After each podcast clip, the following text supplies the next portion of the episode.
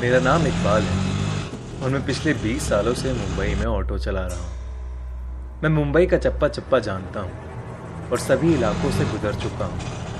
पर मुंबई में एक ऐसी जगह है जहाँ मैं कभी नहीं जाता।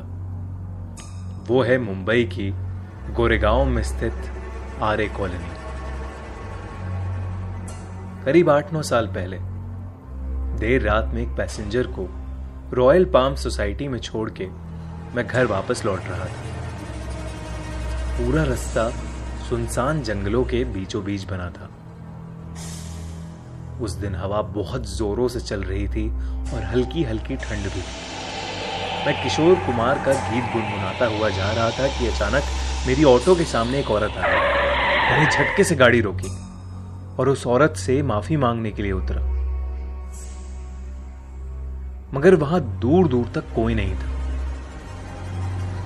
मुझे लगा कि मेरी आँखों का कुछ धोखा हुआ है। तो मैं ऑटो में वापस बैठ गया। जैसे ही मैंने ऑटो स्टार्ट करी एक बूढ़ी सी औरत मेरे बगल में आके खड़ी हो गई और उसने मुझसे कहा थोड़ा आगे तक चलोगे?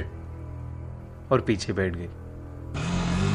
उस औरत ने फटे पुराने कपड़े पहन रखे और एकदम मट्टी में लिपटी हुई। उसका चेहरा उसके बिखरे बालों से छुपा सा हुआ।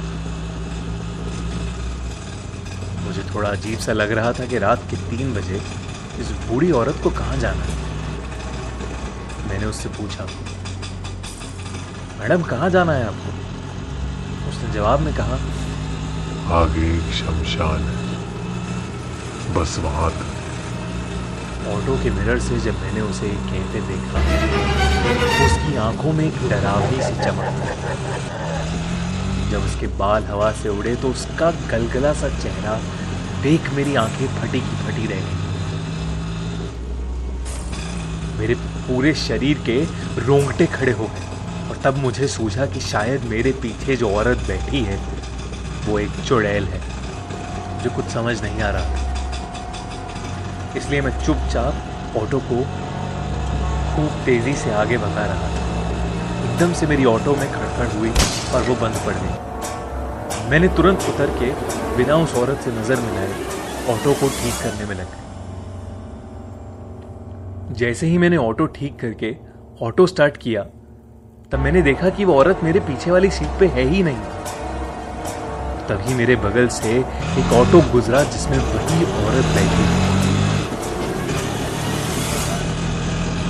मैं उस इलाके से जैसे तैसे निकल कर घर पहुँचा और सीधे जाके सो गया अगले दिन मुझे मालूम हुआ कि उस इलाके में एक ऑटो का एक्सीडेंट हुआ है और ऑटो ड्राइवर की उसी समय डेथ हो गई। और सबसे चौंका देने वाली बात यह थी कि वो वही ऑटो था जिसमें वो बूढ़ी औरत बैठ के निकली थी।